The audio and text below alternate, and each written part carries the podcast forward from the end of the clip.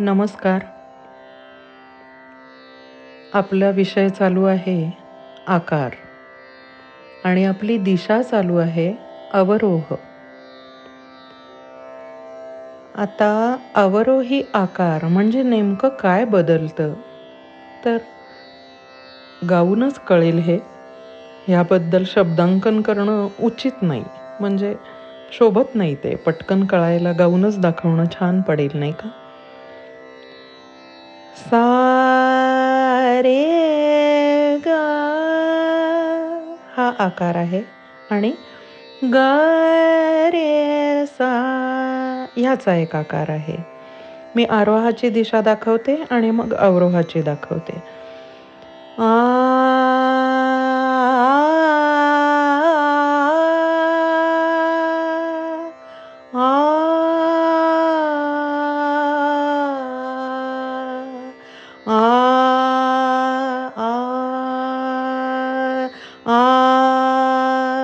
शेवटच्या सामध्ये आरोही दिशा आणि अवरोही दिशा तुम्हाला कळते का? आ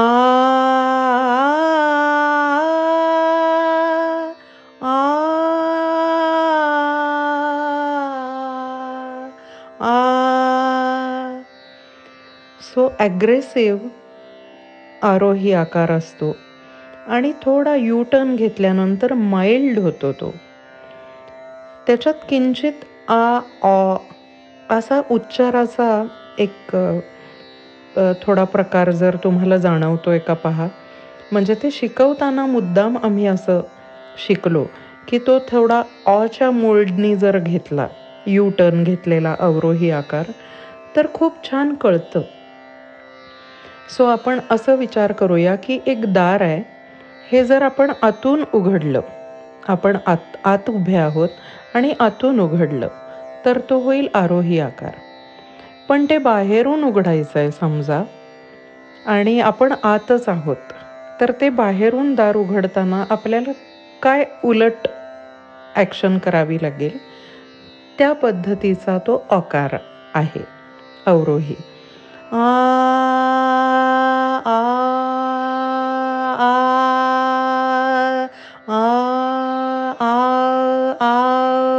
हे जे आव आहे ना आओ हा जो फील आहे तो त्या अवरोही आकारामध्ये आपल्याला मुद्दाम वेगळेपणाने घालता आला पाहिजे. तर तशी प्रॅक्टिसच करावी लागते. सा प आ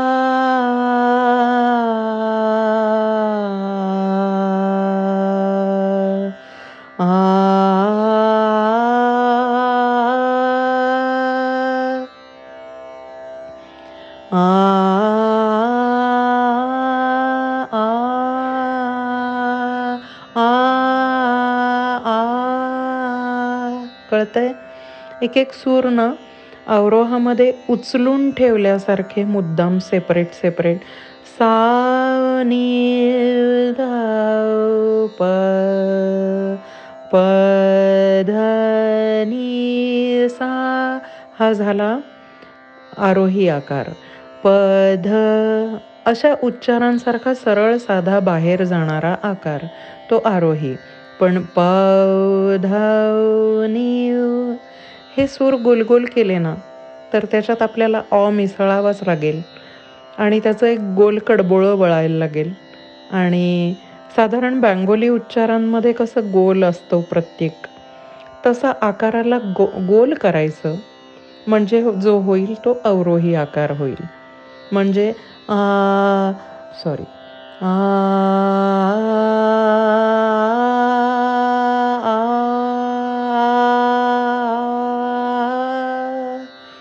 हे जितके वेळा आपण वेगळेपणा त्याचा अनुभवू ना आपल्या गळ्यात स्वतःच्या गळ्यात तितके वेळा तुम्हाला त्या गळ्याचं आतून बाहेर आणि बाहेरून आत असं ऑपरेट करताना वेगवेगळा इफेक्ट मिळून तसं वेगवेगळं दर्शन पण होणार आहे आणि तुम्हाला नम्रता कळेल.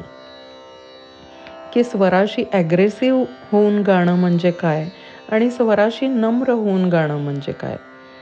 मग आता स्वराशी नम्रच राहायचं असतं का? ॲग्रेशन नकोच का? असे भावार्थी म्हणजे भावनेला प्राधान्य देऊन प्रश्न आत्ता विचारू नयेत. कारण गळ्याचे दोन्ही बाजूंनी ऑपरेशन होणं ऑपरेशन म्हणजे ऑपरेट करता येणं आवश्यक आहे. ते शिकणं. कारण चूक ही चूक आहे. आणि ती का करायची नाही? ह्याचं गांभीर्य येईपर्यंत आपण चुकलो तर काय होतं? ही बेफिकिरी असतेच मनात. त्यामुळे चूक कोणतीही करून बघावी. त्याचे काय म्हणतो आपण त्याला? तोटे. आणि त्यातनं केलेली सुधारणा. आणि मग आपल्याला त्यातनं त्या सुधारणेमुळे आलेलं गांभीर्य. हे जेव्हा सेट होतं ना आतमध्ये त्या वेळेला चूक काय बरोबर काय हे नुसतं कळण्याऐवजी का ह्याचं उत्तर मिळतं आणि मग चूक बरोबरला कारण मीमांसा असते आणि आपल्याला त्या चुकीची सुधारणा पण माहीत असते. नुसतं हे चूक ही अंधश्रद्धा आहे.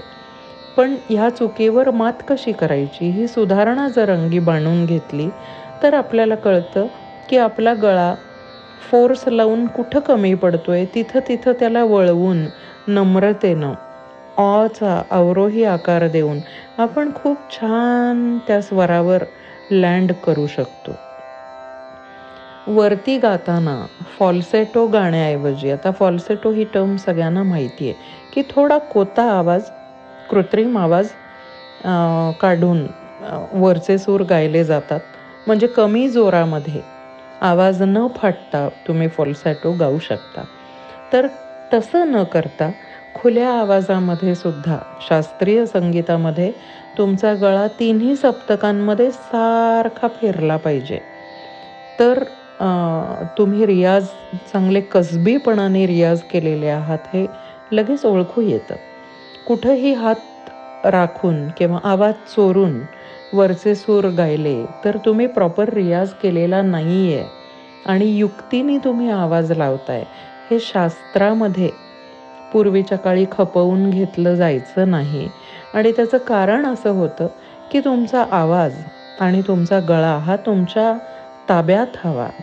तुम्ही सगळीकडं सारखा जोरात किंवा सारख्या जोराने सारख्या काय म्हणायचं? आवाजाच्या सारखेपणाने तो तलम टेक्स्चर त्याचं जे आहे ते आरामदायकरित्या तुम्ही प्रत्येक सप्तकामध्ये मेंटेन करू शकणं हे तुमच्या रियाजाचं आणि स्टॅमिनाचं द्योतक मानलं जातं.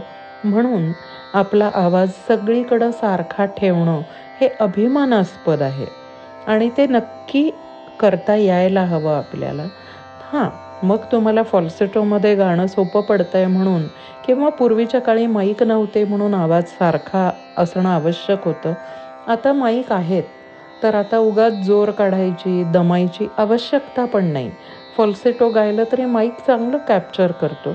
त्यामुळे आता फॉल्सेटो गावं हा तुमचा चॉईस आहे.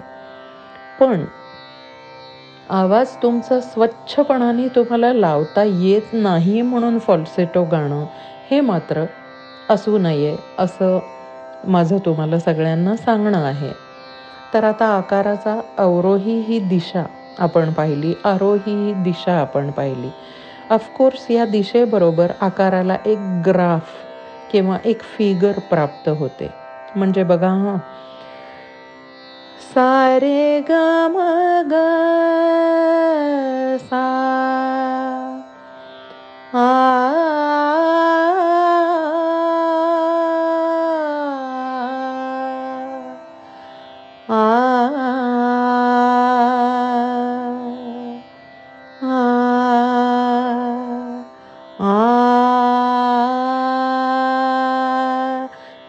माणसाला लगेच आरोही केला आकार त्यामुळे एक कॉन्ट्रास्ट पण मेंटेन झाला आकारांमध्ये आ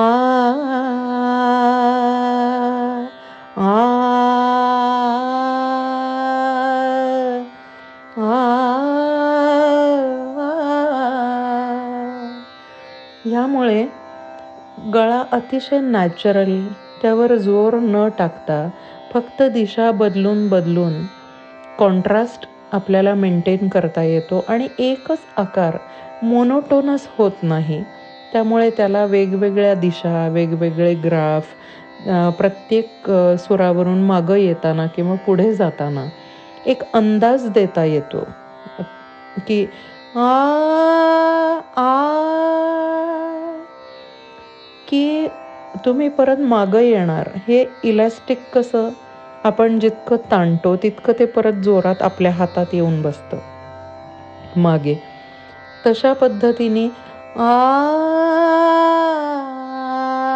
आ ह्याला कळत नाही की दिशा आता कोणती घेणार तुम्ही पुढे.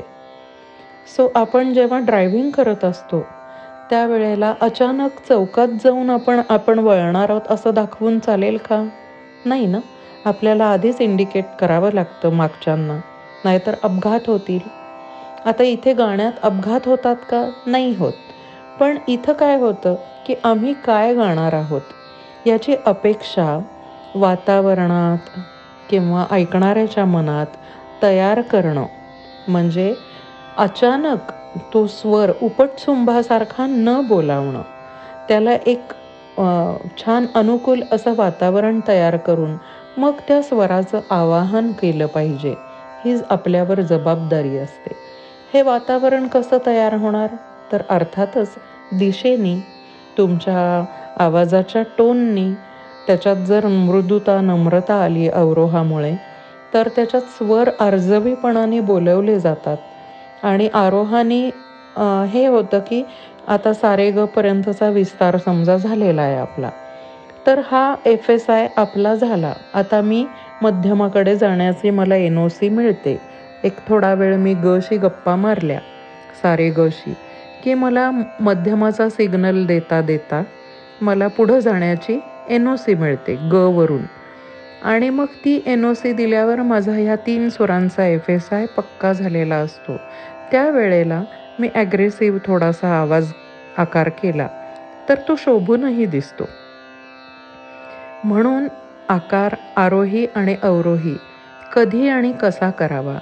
तर आपला रियाज आपला विस्तार झालेला जो कुठला एरिया आहे. समजा चार सुरांचा रियाज झाला आहे आणि पाचवा आपण आता क्रिएट करतो आहे नवीन घेतो आहे पाचवा सूर.